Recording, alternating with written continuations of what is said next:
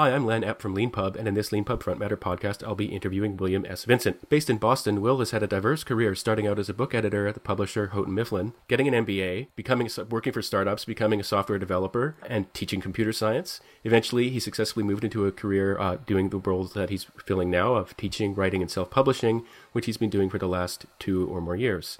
Uh, you can follow him on Twitter at WSV3000 and check out his website at WSVincent.com. Sign up for his newsletter at WSVincent.com slash newsletter.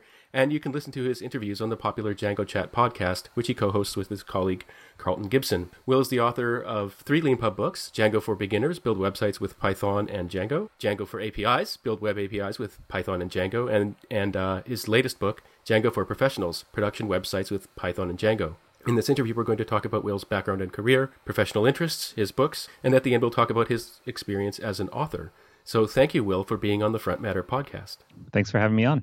I always like to start these interviews by asking people for their origin story. Uh, you've got an interesting one for uh, the typical guest in comparison to the typical guest on this podcast. So I was wondering if you sure. could talk a little bit about uh, where you grew up and how you first became interested in books and publishing. Sure. Yeah, I loved your intro. So I have, I'm still working on the short version of my background. Um, but basically, I grew up very non technical. I grew up in Vermont, surrounded by books, no computers. Computers, this was the 90s, were always broken and buggy. And I had to kind of fix it for my family, but I always hated doing it.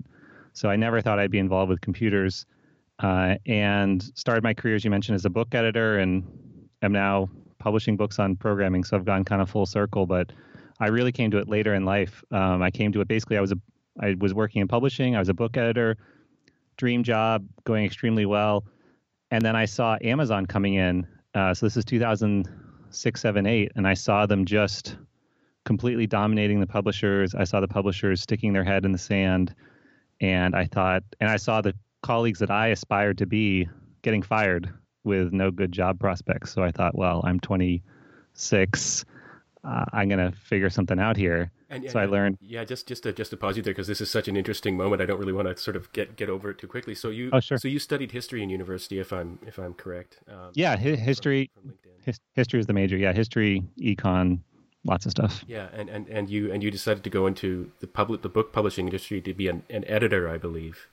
Uh, yeah, yeah, yeah, that's right. Yes, I mean, so editing is most people don't understand what editing is. I mean, I was I have an MBA, so I have years of experience explaining it. I mean, it's really not staring at a paper editing. I mean, that's a tiny, tiny part of it. it really, it's really it's you know this is an abused term now, but really it's a product manager.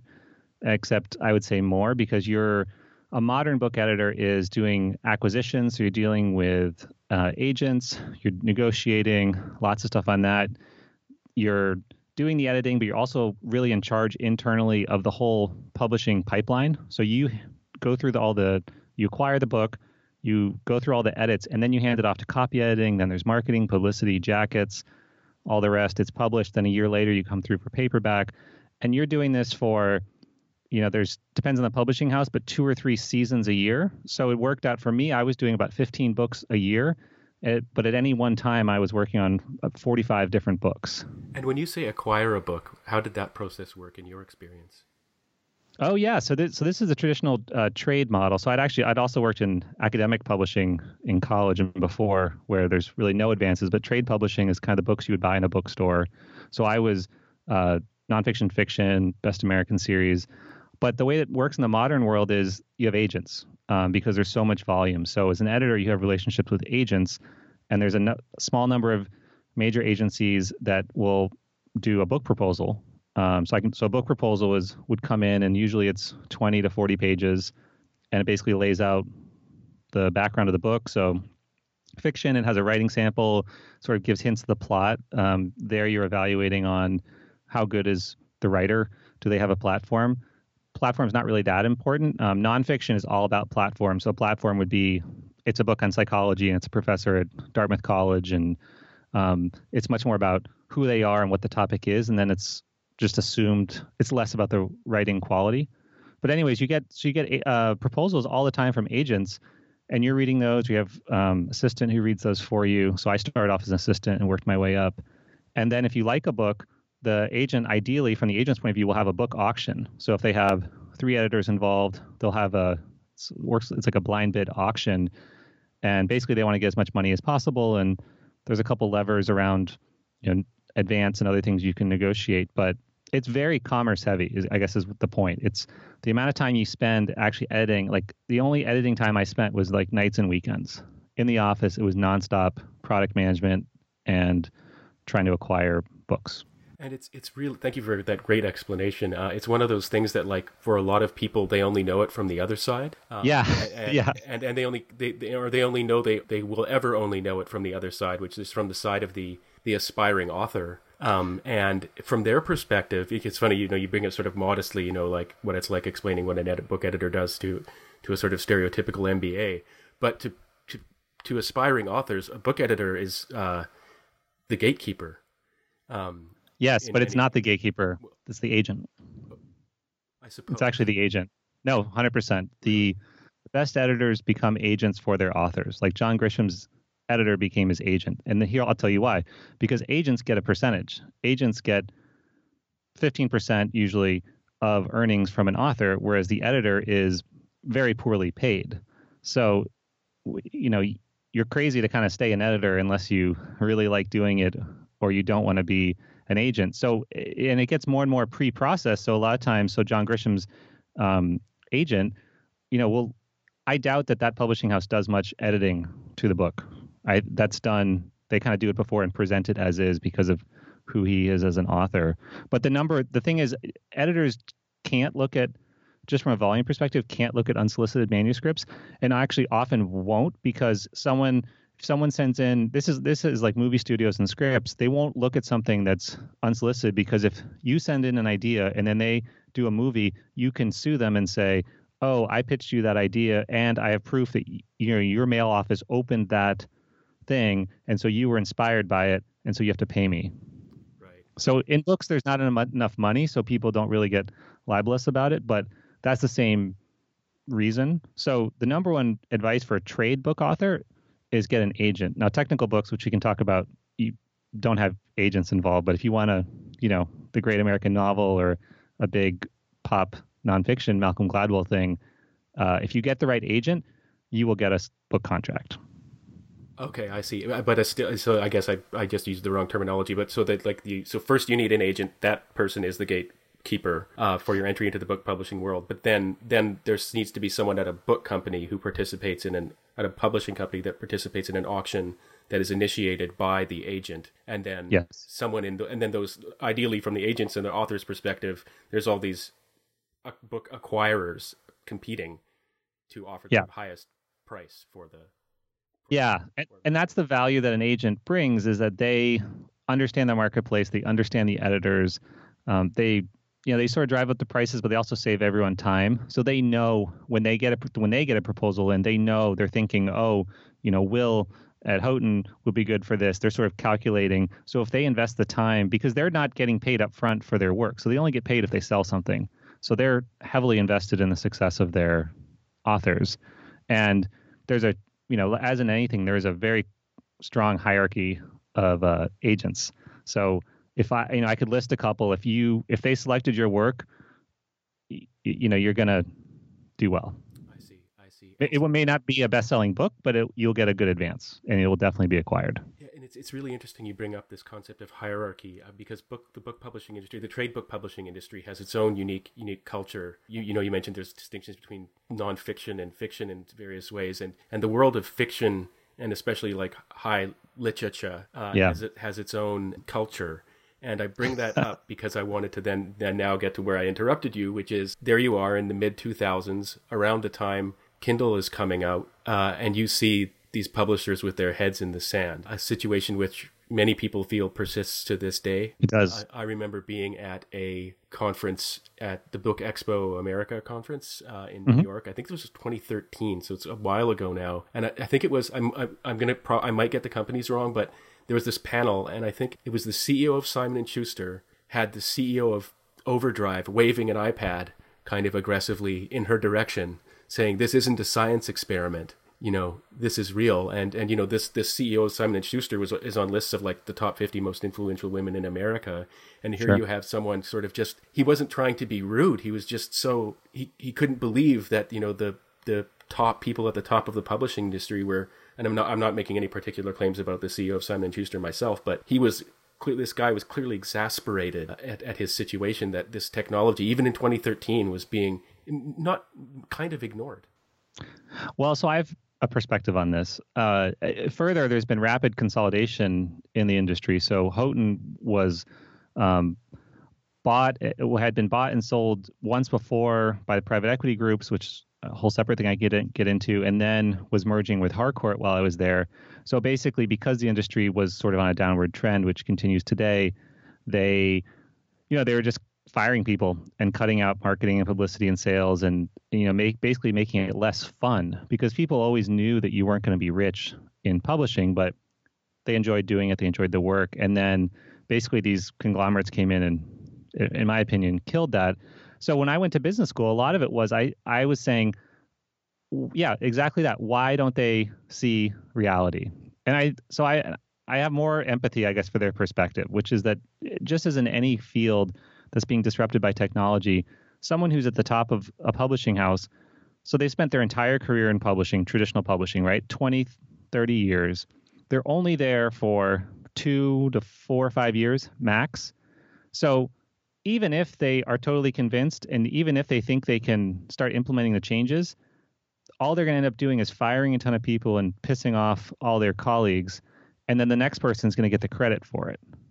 Like there's no incentive to make that huge break because they see that it's coming, but all their money is made on the traditional uh, way. You know, the whole staffing model. So, so Kindle was paying to digitize the books because the publishers, including Houghton didn't want to do it because they're like, well, why would we spend money on this? They make you know the economic side of it too. You make way less on a ebook. Plus, publishers are paranoid about um, piracy, which as a technical book author, I think is hilarious because your average, you know, fiction reader isn't able to pirate books. Um, but yeah, they're just in a tough situation. I mean, that doesn't. I'm still frustrated by them, and I think the industry has to change. But I mean, my colleagues today who have stayed in the industry, what's happened is because you can self-publish, you know, with Leanpub or just on Amazon, you know, Amazon, you can take a Word doc and publish it. So the role of agents, the role of editors, now they just look at the self-published list and they, you know, do book contracts based on that. The problem is, is that the value of a traditional book publisher has greatly diminished, in my opinion, from what it used to be. You know, as an editor, you're not afforded the time to spend with authors that you used to have. So I, I was working on 15 books a year. You know, that's 45 books at a time. That's a lot of books. I couldn't spend anywhere anywhere near as much time on them as I wanted. So they had to come in fairly polished, basically. Um, the other issue is the marketing publicity budgets were just slashed because that's an easy thing to gut. Plus, publicity, what did they used to do? They used to call up their friend at the New York Times or whatever paper and get reviews. Well, all those people have lost their jobs. So there's really nothing for those folks to do, right? So the whole industry is feeling this contraction. You have the book layout people, they love doing beautiful book layouts for print. They don't want to spend any time on the ebook one. Plus, ebook is hard to do because you have well you had Kindle, Kobo, and all, all these different ones.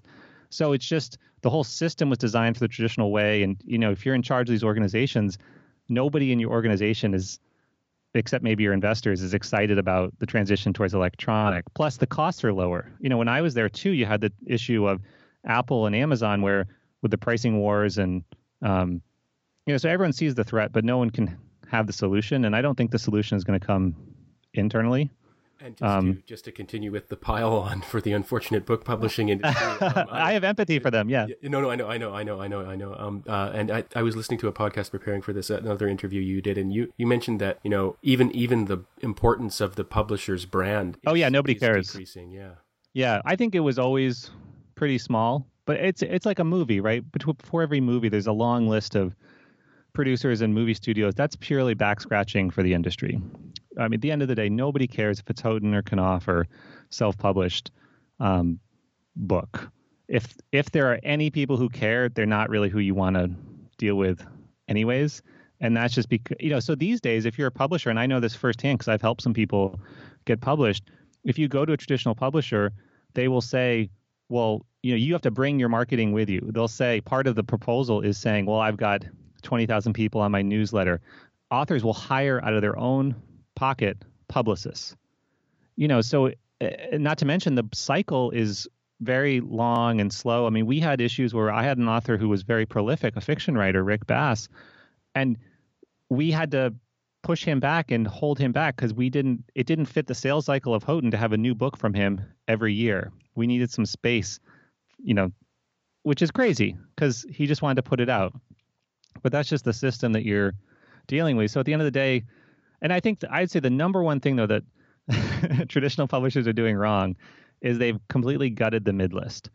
So it used to be the case that uh, every season, so Houghton, Simon Schuster, pick your place. They have one or two books that they've paid millions of dollars for. That's sort of like their lead book. So I, I remember like Hillary Clinton's, you know, biography is one of them. A book like that that everyone's heard of, Barack Obama. Um, you use that as everyone in the company is excited around that, and use that in the negotiations negotiations with Barnes and Noble, which doesn't really exist anymore, um, as sort of the lead, and then you slowly get down the list of you know if it's 40 books you're putting out that term. Um, so everyone's anchored around that big book, but then the but you never make money on those books because you pay a huge advance. You pay a seven figure advance. So that's just sort of a cost of doing business and it makes everyone internally feel good. And at the end of the day, it's not the editors. Editors are not judged on like the return, the ROI. I mean, that's the the sort of the messed up thing about the industry if, if you have a business mind, which I do, is that as an editor, you are incentivized to pay more because nobody judges you on the the return of investment on your book. All that you can say is, "Oh, I published. I'm the editor on Hillary Clinton's book." Well, how are you the editor? Because I paid the most. Well, how'd you pay the most? Because I convinced my publisher. So then agents say, "Oh, Will's a two million dollar guy now. He has up to a two million dollar budget." Right. And then usually I would leave every two or three years and bounce publishing houses. So by the time the book even comes out, I'm long gone. I guarantee you, no one is doing any accounting of all the costs of it. So anyway, so that dynamic is messed up, but it's the mid list where all the money is made. So the mid list, and that's where mainly where I was focused as a junior, ed, you know, younger editor at the time. That's when you take a chance on someone. That's when you pay fifty thousand, hundred thousand, um, and then it sells like a million dollar book. That's where they make all their money. That in the backlist, um, but they've gutted out the mid list because it's expensive and it's it's error prone uh, and all the people there still want to work on those big books. You know, they want to buy the important books like um, Philip Roth. We published him at Houghton. We paid a lot for his books, more than almost all of them sold.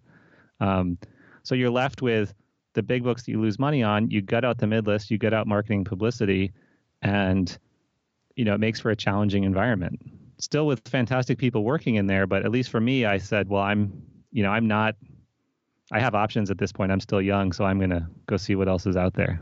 Yeah, thanks for that that wonderful explanation. Uh, it's, uh, it's, Don't get me going. yeah, no, no, it's it's it's great. One of the curious things. I mean, people can be romantic about anything, but there is a, a peculiar peculiar kind of romance around book publishing because publishing a book can be seen by people as elevating their social standing in a way that's kind of unique to book publishing. I think. Yeah, well, that's what. Uh, so I always ask people if they ask me for advice on book, you know, book publishing, if they should self-publish or traditional publish. Um, you know, what's your goal? So most people, especially, and uh, I'd be curious your experience interviewing authors. Most people's goal is to publish a book. It is not to make money, um, and furthermore, they need the handholding.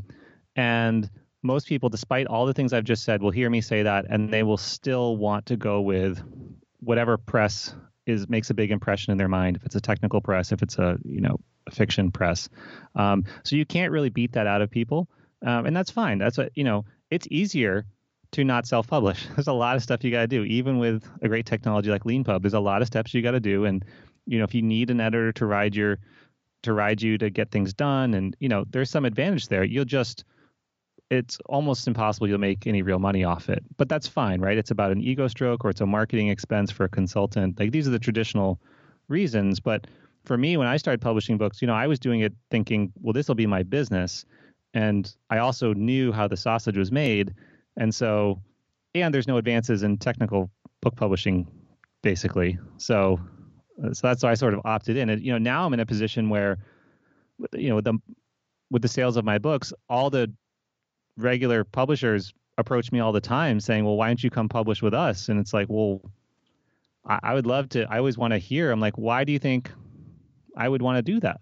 Like, why would I go from ninety something percent to 30% for an already published book where I've done all the work, I've done all the updates, I've done all the marketing, you know, there's no value there. But I think there is value if you're just, you know, a professional programmer and you don't, you need the hand holding and you just want to get a book out.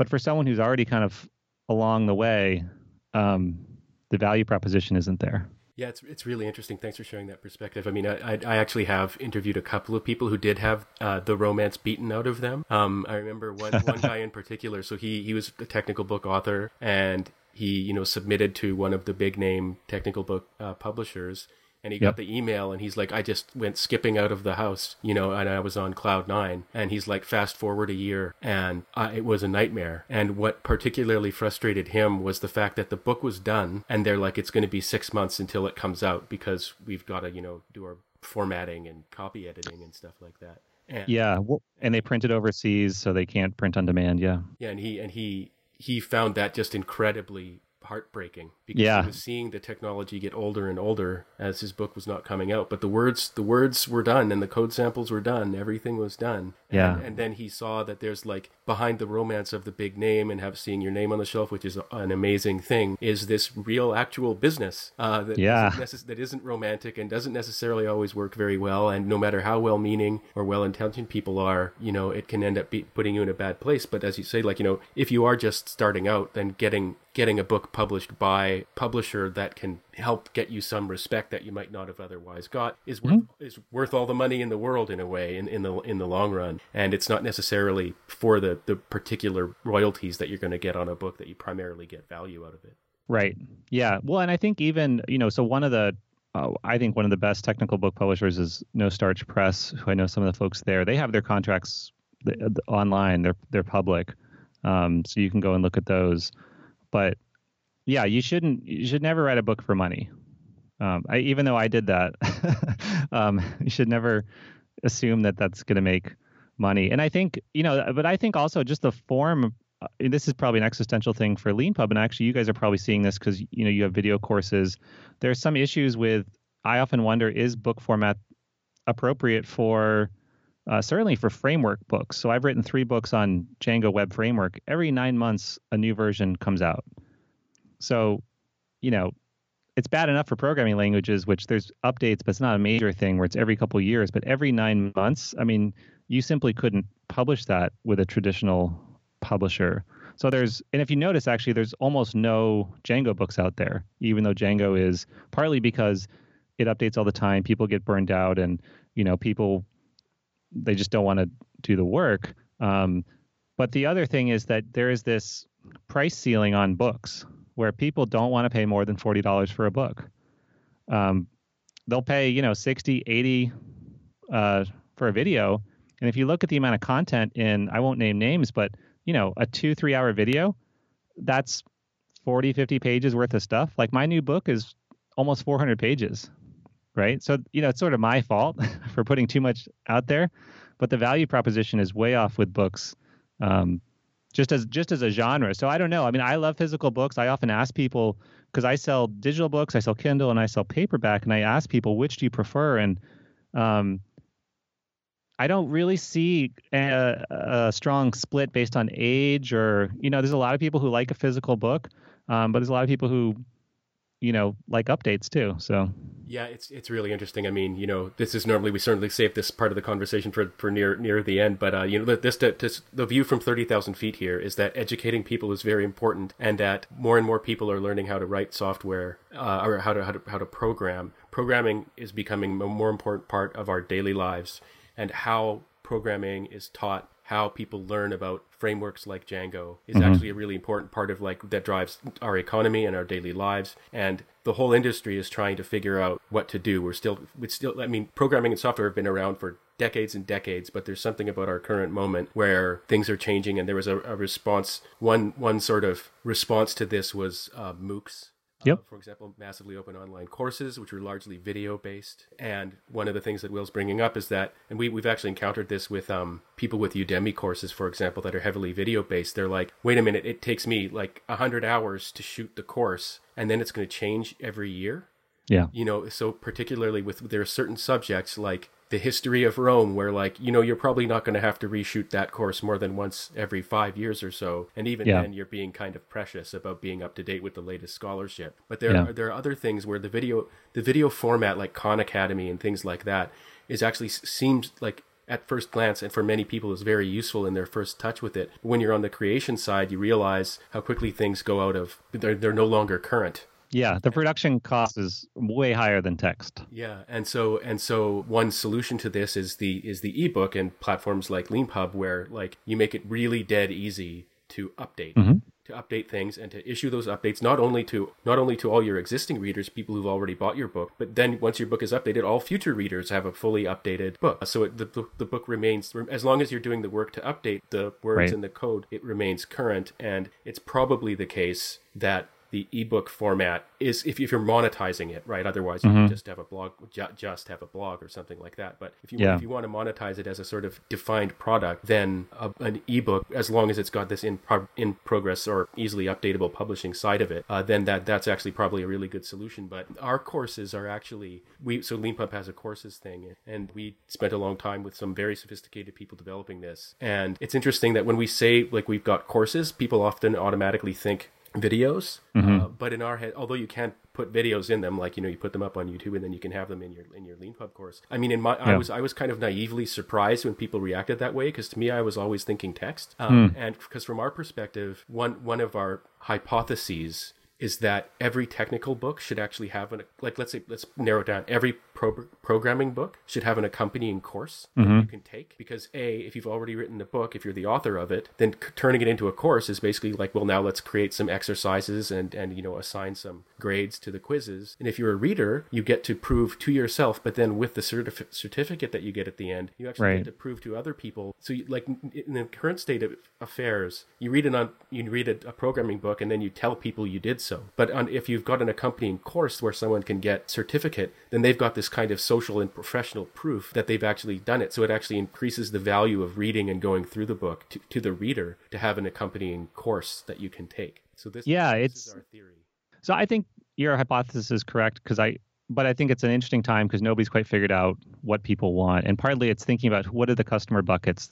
Uh, to me, there's a very small number of people who can make money from out-of-pocket purchases by individuals who don't care about, you know, they don't care about accreditation, so they just want to learn it and sort of prove it. I, most of the money is some sort of accreditation thing, or it's a a company account. You know, so this is the rise of, uh, you know, Lynda lynda.com, which is now LinkedIn, Pluralsight, and O'Reilly would be the three large ones where a lot of companies will just have a subscription.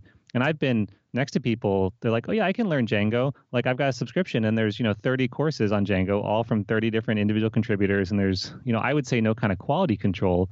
But these people at these companies, um, that's it's easy to buy, right? They they want a one-stop shop because the person who's in charge of professional development is HR. Even in a tech company, it is not developers. So while I would like, you know, the GitHub model where they just give developers, I think it's $100 a month and let them buy what they want with it, like that would be great. Quality would win out. That's not how it works. Companies want to have control and they want this accreditation. Um, so yeah, so I, I don't know. I think you guys are on the right track. I mean, I, I find it almost you know, the disconnect between the value that's being added by technical book authors and what they're receiving. I mean, I have I can see email addresses of of uh, people I interact with and buy my books. You know, it's it's undergrads at pick all the top engineering schools in the U.S. and globally. It's professors at these schools. You know, it's career people who have been doing Python. In my case, been doing Python for ten years but never done web development, and they learning Django. So, you know, the value is immense, but it does come down to kind of why is someone doing it? And uh, I think this is the problem MOOCs had is MOOCs they came out with MOOCs and it was like all these super educated people who were like learning for fun, you know, engineers. And guess what? That's not most people, right? Most people aren't taking artificial intelligence for fun at a graduate level. They need to learn like Excel and get a check mark so they can get a promotion at work. Um, and that's what most MOOCs are finding, and that's why they're sort of transitioning away from that. Same thing with books. Like most people, as a developer, we assume everyone thinks the way we do, and most people are not lifelong learners. They're not really into this. They're just kind of doing what they need to do, and um, you know, anyways, accreditation is easier to get when it proves something and when someone else pays for it and when you have to do it. Like, so that's, I'm biased because the people I deal with are kind of the best students in the world because they've already, you know, chosen my stuff and paid for it. So even when I teach in a classroom setting, like, yeah, it all comes down to like who is the who's the client. Speaking of lifelong learners, I'm going to use that as a very cheesy segue opportunity to get back to your career. So sure you are there in the publishing industry and you realize that it's not going in the direction you think it should and you decide to get an MBA. And then you, I believe, moved to San Francisco and started working for a company there. Is that correct in the timeline? Yeah, that's right. So I wanted to move other side of the country and you know move from a very traditional industry to a startup. Um, and as actually while I was in business school, as I was leaving publishing, I noticed that we were spending thousands of dollars. Our marketing budget was just for someone to build a website for these authors' books. And I thought, well, I could learn that. So I actually learned that and um, had a side business throughout business school building um, websites for authors. So when I then applied to jobs, I was, you know, I wasn't a programmer, but I had some technical ability and um, and I ended up joining. I was I I had a I was fortunate enough to have a couple offers, and I chose the by far the riskiest one. It was a small education startup in a room one of the founders was still in college, um, and that was called Quizlet, which is now the largest education site in the U.S. So that was a whole separate story. Um, but I was there for three years, and at the end of that, was like, okay, now what do I do? And decided the one gaping hole in my um, background was being truly technical. I, you know, I I could sort of build stuff, but I couldn't really build it.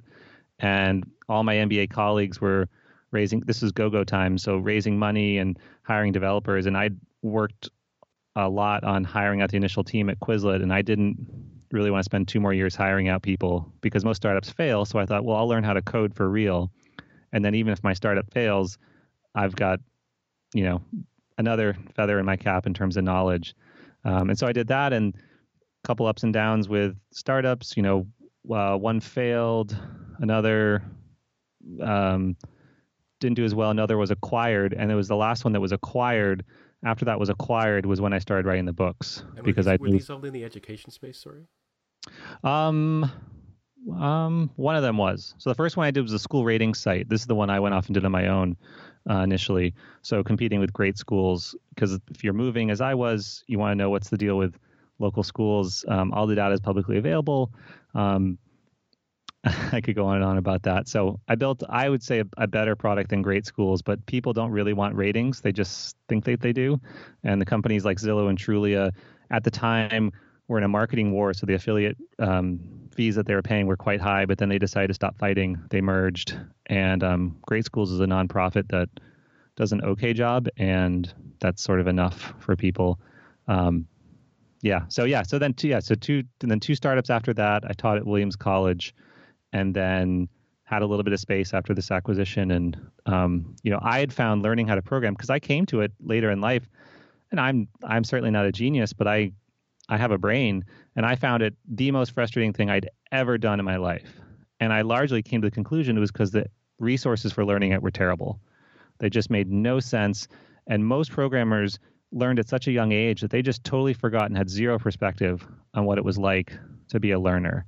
So you know, because when you're 10 or 13 or 14, everything just seems normal and you just forget what you've learned. But I came to it as an adult and I had, you know, it seared into me the pain points of learning. And I basically had all these notes that I'd written for myself just to not forget things with different frameworks. Um, Django is one of several frameworks I worked with professionally. Um, and I just happened to like Django the best. And so, so the first book I wrote, Django for Beginners, I put up on a website. It was my own notes and then that started getting really good traffic. And at some point, I thought, yeah, I'll make it a book. I mean, nobody can stop me. It's it's really interesting. Um, one of the things I heard you say, and I might I might get it slightly wrong in an interview um, that I was listening to before this podcast, was that programming endemic to programming culture is often a lot of posturing about how smart you are.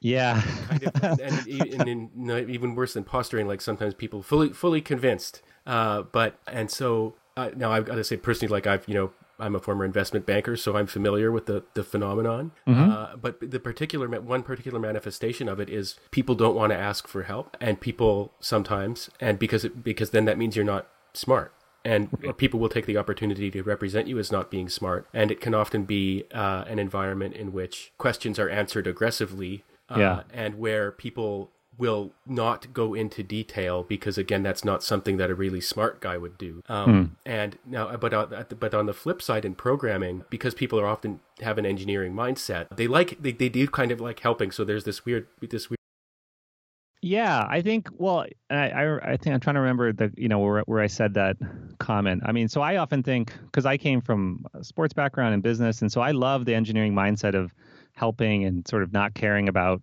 anything other than working on the work. But there is, you know, and this might be specific to the startup scene in San Francisco in 2010 onwards when I was there, where you had a lot of people who were special because they knew how to program. And you have companies like Google where it's just completely tiered. Well, it used to be two tiers. Now it's three tiers with contract people. But if you were a programmer coming out of college, you made 100,000. And if you came in as an ad rep, you made 50. And it just went from there. And so, you know, if you're young and impressionable, you you feel like you have a superpower.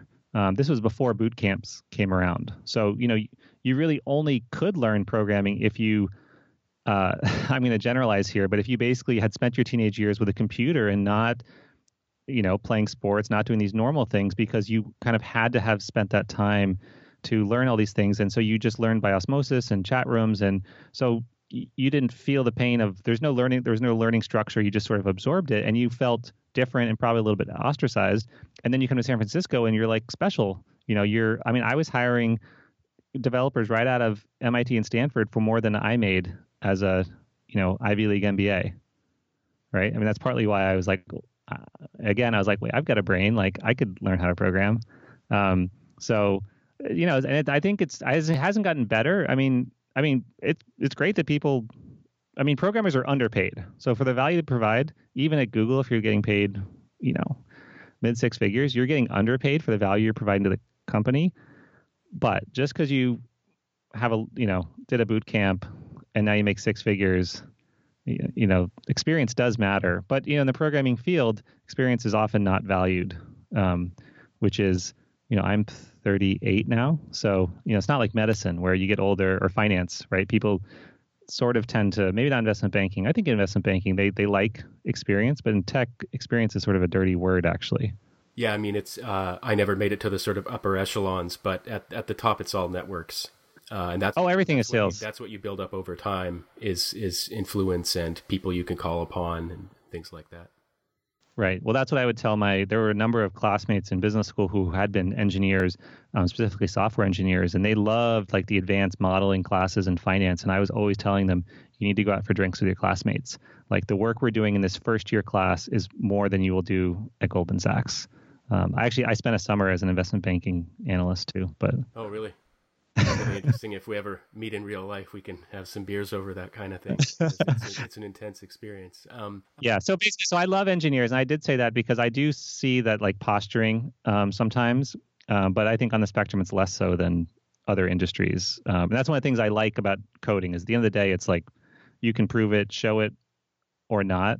Um, and generally, now that I have more experience, you know, if, if someone comes across as super braggy to me, I mean, I know. I mean, I, you know, in the Django world, I know all the top people. Not a single one of them is braggy. They are modest to an incredible fault. So if I see someone who, you know, as an engineer who's bragging, that's an immediate red flag for me, and I think most other engineers. Whereas it's sort of a prerequisite sometimes in other fields, but in engineering, that's like a, huh? Well, I, you know, the best people don't think they're the best, so I'm not sure where you're getting that idea about yourself. Um, and so you then decided at a certain point that you wanted to ha- make a go of a career uh, teaching people and writing writing books about things like Django. Um, mm-hmm. And what was your what was your first step? Was it writing a book? So the first step was so I taught so I taught uh, at Williams College. I taught a web development course, actually with Meteor.js, which is a JavaScript framework, and I love doing that. Um, but as all adjuncts will know, you're paid nothing um, you're paid nothing and it's a lot of work. So it doesn't really work, you know, in a professional setting. Um, but I've always loved teaching. I, I, I mentored and tutored throughout school and um, actually for after graduating for a summer, I taught middle school. Uh, so I've always had that in me, and you kind of have to because there's no economic reason to teach. Um, it doesn't make any sense. But I started uh, putting my stuff online on websites. So I had the DjangoForBeginners.com site, and really I got sort of community proofreading because I wasn't. People would spot things and I had comments, and it was a while before I turned that into a book. And um, you know, and then when I thought about, oh, make it a book, you know, that's I forget how I came across LeanPub, but you know, I was used to the traditional way of using InDesign and realized like, oh God, like that's a it's a lot of work to do this. And then when I saw LeanPub, I think it was is one of the authors. I think it was yeah, an author an author I respected. I asked him, and he said he used LeanPub, and then once and, and that's how I came across um, your service. And then it was just like, wow, like this is a total no brainer makes everything so much easier. And um, and you know there are some was Open Libre. There's some open source options, but I found them. Um, you know, you guys provide a lot more value. Um, so yeah. And you, as I understand it, um, just now, now we'll transition to the, the last part of the uh, interview where we talk sort of in the weeds about the self publishing and you know how to be sure. a self published author. Um, as I understand it, so your approach is to use LeanPub to make the books and to update the books, but your primary sales channels are not the LeanPub bookstore. Yes, well, you can decide if you want to include this or not. Yeah, so that's cool. Just, so yeah, just, just just just to preface this, so of course we would like it if everybody sold all their books and placed all their uh, yeah. attention on all, all their effort on getting attention to their LeanPub book landing page or yeah. their LeanPub profile page.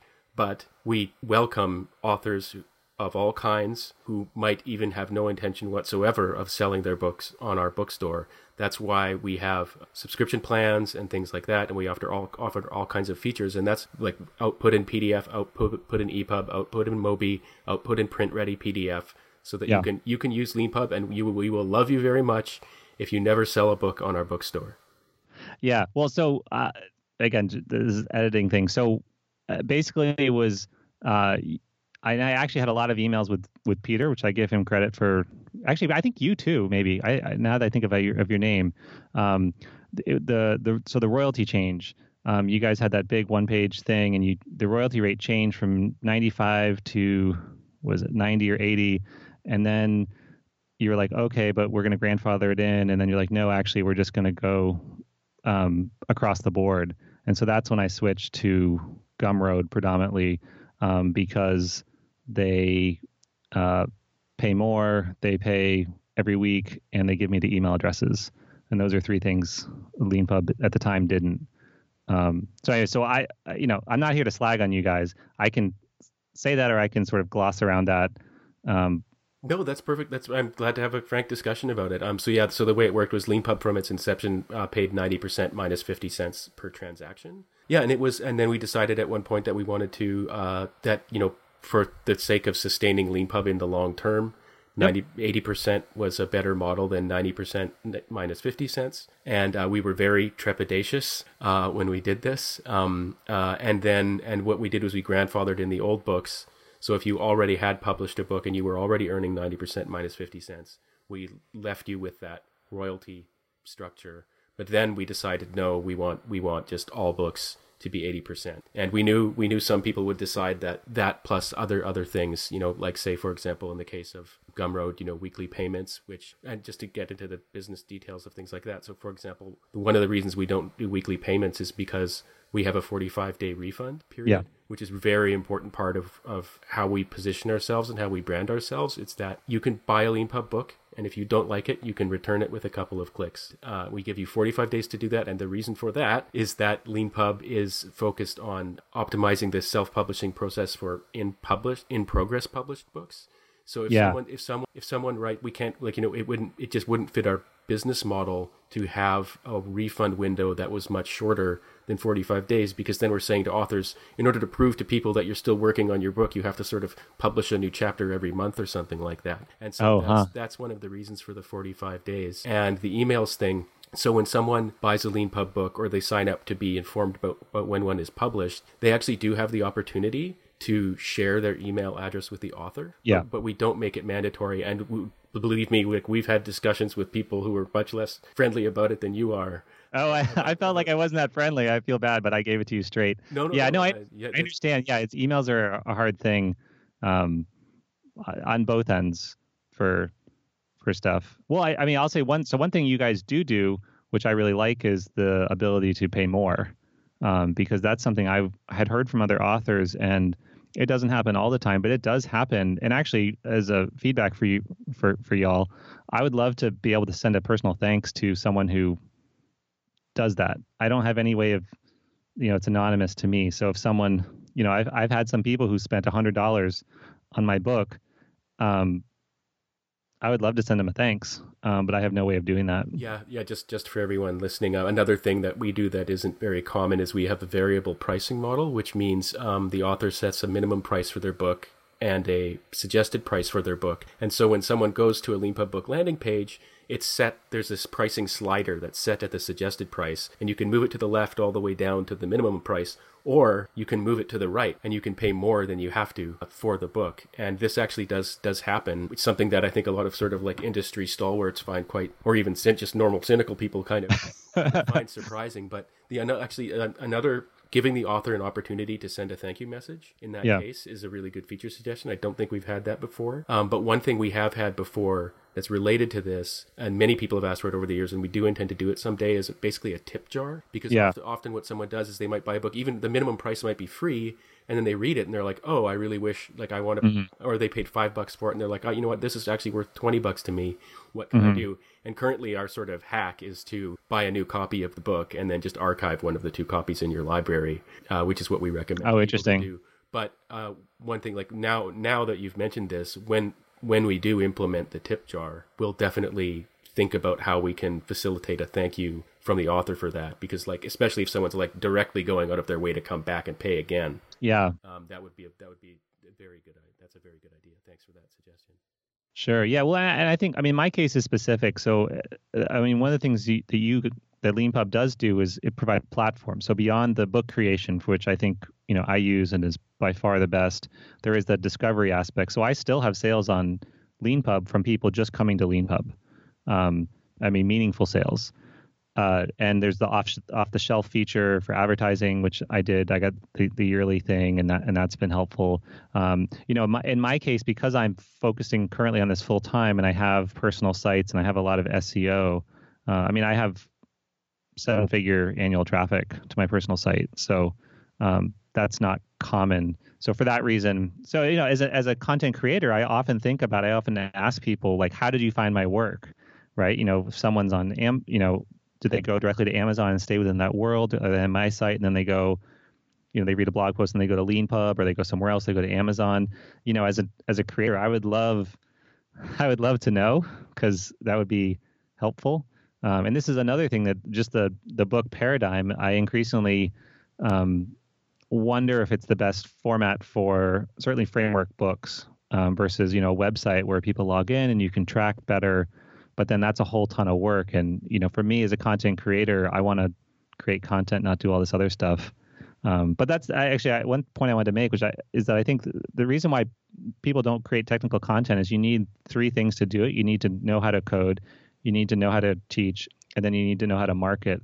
And almost nobody has all three. They certainly don't have the third one. And if they have the first two generally they can do consulting or other things that pays way better and is more fun. So um, you know, I'm, I'm, sure for you guys as well. Like you pump out a great feature, it's it it sometimes it's hard to understand that the mark how important marketing is. But the more you do any business, you go, oh yeah, like marketing. Like for me, like I would love to write ten more books. I've got I could write ten more planned, but I should be spending my time promoting the three that I have. Uh, that's, that's thank you very much for saying that's really excellent advice and a really excellent way of putting it. You know, when you when you there's different types of work that you have to do, and marketing is is not it's not being lazy or, or whatever. Like this is just another phase of the of the project and and a, a bigger part of what whatever it is that you're up to. And often you do as like as a, people who want to create stuff and want to yeah. learn stuff and want to teach stuff find it hard to sort of put all those tools down and just you know go do the marketing. But, it doesn't feel good, and you can't track it easily. Yeah but you but you do need to sort of understand that there will be periods of time in your campaign, let's call it, yeah. when you're doing very little of the learning and the teaching and the writing, and you're doing a lot of the a lot of the promoting. And you on on, on that note, you so I know that you have also experimented with selling on Amazon as well. Yes, it's a very meaningful sales channel for me, and I use the um, you know create PDF feature that you guys have. Right for selling for selling print books on, on Amazon. For selling print books, yeah. I mean, and because so Amazon has made a lot of changes recently, um, and actually I've emailed with with um, with your team that's been receptive to. They've switched over from um, well now they're doing KDP. They're doing their own self-publishing thing. So the format sizes have changed. Um, it used to be that you couldn't do seven by nine, which was the technical standard book size. It was only eight and a half by eleven. Um, but but yeah, so I can create the files, and because everything on Amazon is print on demand, my books are um, always up to date, which is fantastic. And yeah. And do you also sell e- ebooks through the? Amazon? I do now. I do now. I um I sell Kindle there. Uh, you know the hard thing about that is so the royalty rate really matters, and this is something that doesn't matter to readers, but as a creator, it's a it's really a kick in the nuts um, because it basically a print book is sixty percent minus um, printing costs. So that works out to about 50%. So a $40 book, you get $20. For a Kindle book, under $9.99, you get 70% um, minus uh, the f- transmission fee, which is totally bogus. So if you have any images in your book, as I do, that's another like dollar they're going to subtract out of it. Yeah, they charge a transmission fee for the network. So for example, if I charged $9.99 for my book, it wouldn't be that I get you know seven dollars it's more like 550 because i have images in it. Now anything over 999 they switch to 35% so on a $40 book 35% so you know that's what is that like $14 so i make $20 on a paperback book that is print on demand shipped and no returns whereas a kindle book which has returns and actually there's quite a lot of them i make $14 on so, uh, you know, so going forward, do I want to do Kindle? I kind of don't. Um, but for now, I'm just putting it out there. But, you know, it's, you know, and you can, another thing too, unlike Leanpub, I've emailed with Amazon, it is possible to do updates, but it is incredibly tricky and not designed to do updates. So if you have a book that stays up to date like mine, again, it's, I mean, so I sort of try to tell people I recommend they go like Leanpub or another ebook route where they will get the updates than to go through Kindle itself. Yeah, well, there's yeah, that's there, there's a number of I did not know about that transmission fee. That's in, that's incredible. Uh, it's but, lovely. But so Amazon, for those listening who might not know, Amazon discourages sales of ebooks for more than nine ninety nine. And they do this by charging you by, by paying you a lower royalty rate uh, when you cross that threshold.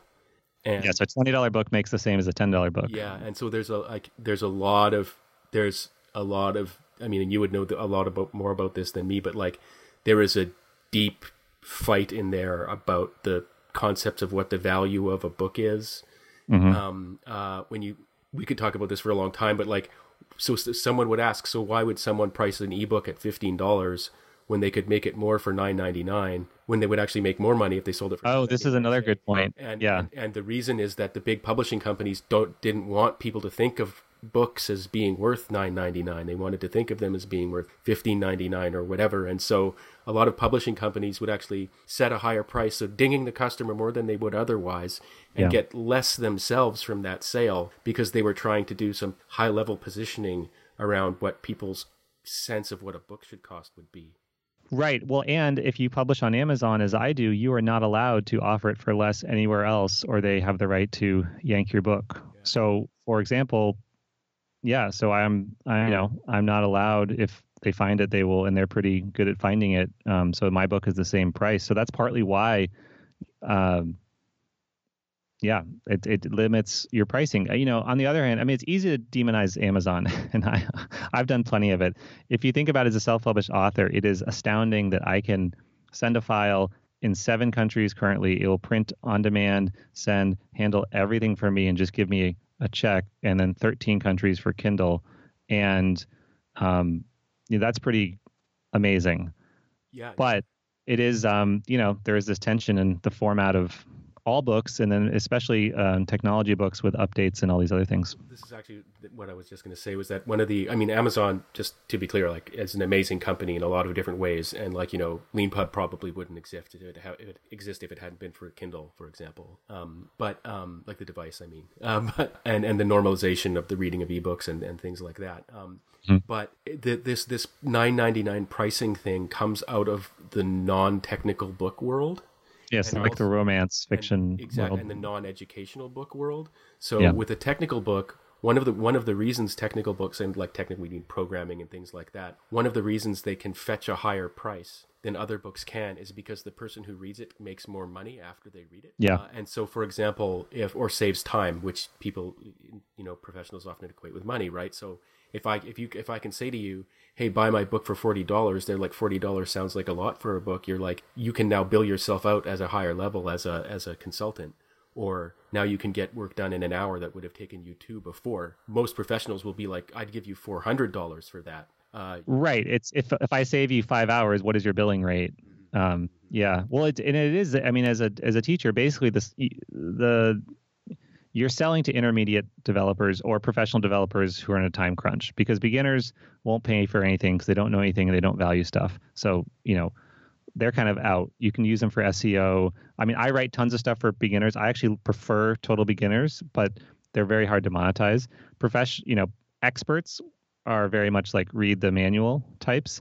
It's someone who's an intermediate leveling up developer or who's new to the technology or framework, or it's someone who and I think there's more of them who's who knows what their time is worth and will say, okay, I I trust this author, and um, you know, for me, I buy books and resources all the time because I value my time, and uh, this stuff is hard. So, but you can't you can't you can't help you can't you know you can't help people who don't want to be helped. You know, that's sort of the hard thing as a content creator. It's not really useful to bemoan the state of who will purchase content. Speaking of wanting to be helped, uh, that leads me to the last question that I always like to ask people on this podcast. So, bracketing our royalty rate and how often we pay people, and uh, and, and, and, and making making people give their email address up in order to get a product. Uh, if there was one thing we bracketing those three things, if there was one thing we could change for you, like say build for you, or one thing we could fix for you, mm. what would you ask us to do? That is a really good question. So I'm tempted to say one of two things. So one is around the market side of LeanPub. So the the promoting books, if there's a way to, you know, if there's a way to, you know, I can advert other than the shelf, more targeted advertising or marketing where you know maybe someone bought a Python book or maybe someone bought another Django book. Is there a way that they on the LeanPub site or through some other mechanism can be told, hey, maybe you'd like you like that book, maybe you'd like something else. That would be something that would probably help sales in general, and certainly as an author would have value to me that I would pay for. Uh, on the creation side, so so my books using LeanPub, they're not they're I've I've only once had a complaint on the layout of my books, um, but it would and I don't know the answer to this, but you know, sometimes because of text and, and, especially images, there are gaps on the the print books, and I don't know what the answer to that is. You know, maybe if there was some custom way I could go in and fixed, you know, an image or spacing here, but sometimes in some of my books there's spacing issues where you know largely it's like oh there's you know three paragraphs left, but an image is six paragraphs long, so it just bumps down and that wouldn't happen on a professionally designed book but the professionally designed book couldn't be updated all the time. So it's, it's a tension i'm willing to take. And i don't know if there's a way to spot or give an option to clean that up but that would be something nice. Thanks very much for both of those suggestions. Um, the first one is something that we're working on. Um, and the second okay. thing is if you come across that issue in one of your books if you could send us like I guess if it's a print book, you might have to send us like a picture of it or something like that. But if you could, if you, well, it's in the PDF, right? It's in the print ready right PDF. Print ready PDF. Okay, if you could, well, it would be right. Of course it is because it's yeah, I guess, just yeah, that's right. Yeah, no, that you know, you're exactly right. If if you could point us to an example of that, then obviously we have the underlying manuscript as well, so we can then look. I can I can mm. talk to my colleague Scott about it, who's the expert on this kind of thing. So if you could just okay. flick us an, an email or something like that, pointing us in the right place, we'll definitely look at that because that's the kind of thing we like to keep on top of. And the more, okay. the, the more detailed the example, you know, the better.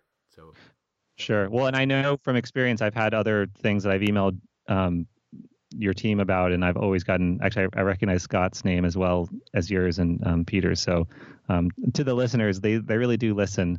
Um, you know, it's sort of like when I when I wrote sort of the slightly angry letter um, back in the day. The reason why I'm still using you guys is because you engaged with me and responded. And I know from working at startups that when someone is unhappy and takes the time to write you, they will then be if you acknowledge them and answer their questions, they will then become your fiercest advocates because they're basically writing the letter says, "I want you to make this better," not "I've given up." Um, so you pro- you must have that as well, right? Like when you're dealing with customers, it's always like when they're really angry. I always try to think this is a really good thing because there's something I can do to make them happy, and if they they, you know, they want to be convinced to stay. Uh, yeah, what I would say is, um, first of all, we don't enjoy getting angry letters. um, uh, but um, and I, I actually didn't remember that you that you. I mean, I don't I don't think I, am not. I don't think I can send it to you after this. I don't know if it matters, but I remember it. That's okay. Um, uh, but uh, we do like passionate.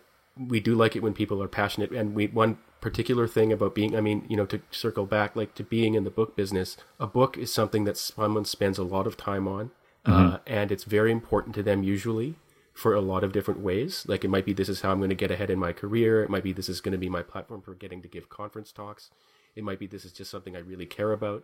And so we're we we maybe face a little bit more passion than people do in other businesses or kind of passion because someone's like I've spent yeah. 200 hours on this and I told my grandma about it and now it came out and it looks bad or or it's hmm. broken or, or something yeah. like that and or I'm on a deadline and things like that and so we and we welcome we welcome feedback we welcome impassioned feedback and if we do something that makes you mad we would we, we, we do we do want to hear that and when someone takes the time to I mean, if it's just a if it's just a fuck you, then like that's not useful. Yeah, yeah, yeah. Well, that's what I was gonna say. It's, if it's, it's detailed, concrete. Yeah.